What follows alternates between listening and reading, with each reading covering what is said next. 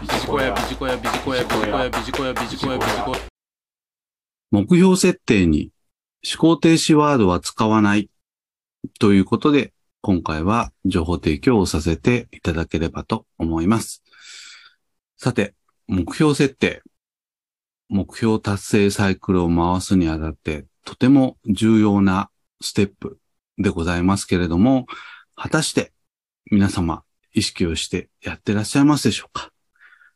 今回はそうした視点から情報提供をさせていただければと思います。目標設定をするにあたって3要素なるものがあります。一つ目、何をほにゃららする。二つ目、いつまでに。三つ目、どれくらい。という三つのポイントでございます。一つ目、何をほにゃららする。このほにゃららには動詞が入ります。今回のポイントはここでございます。実はここのほにゃららの部分に入れてはいけない動詞、すなわち思考停止ワード、これを今回参考ということでご案内できればということでございます。例えば、どんな動詞が思考停止ワードに入るのかということで、今回は10個ご紹介をしてまいります。まず一つ目ですけれども、努力する。ね。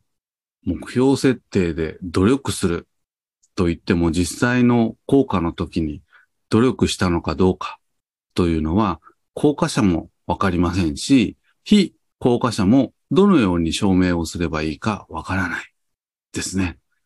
すなわち思考停止ワードということです。二つ目、検討するですね。何をもって検討するのか、検討できたのか、これもいまいちよくわかりません。三つ目、前向きに取り組む。これも曖昧ですね。効果者としては前向きに取り組んだということを何をもって効果をしていけばいいのか。クエスチョンな動詞でございます。四つ目、調整する。うん、これも何をもって調整したのかというのがよくわからないですね。五つ目、管理する。うん、管理って果たして何でしょうかさらに具体的な動詞に置き換えた方が良いのは言うまでもありません。六つ目、頑張る。まあ、おそらく皆様の部下の方は、誰一人として頑張らない方はいらっしゃらないと思いますのでね。そういう意味合いで言うと頑張るというのも NG ですね。七つ目、励む。八つ目、全力を尽くす。九つ目、徹底する。最後の10個目が推進するということです。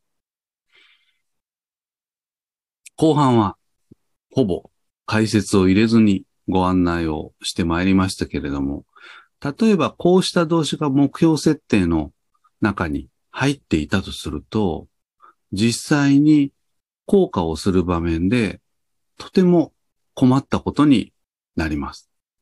というのは評価軸が曖昧ですよね。とするならば、こうした動詞はあらかじめ目標設定の時に使わない。これがまず大前提ということになってこようかと思います。何をほにゃららするのほにゃららには、具体的な行動をイメージをする動詞を入れる。これを一つポイントとして、ぜひ私たちマネージャーは心がけていきたいものでございます。以上、目標設定に思考停止ワードは使わないということで情報提供させていただきました。ビジコヤ、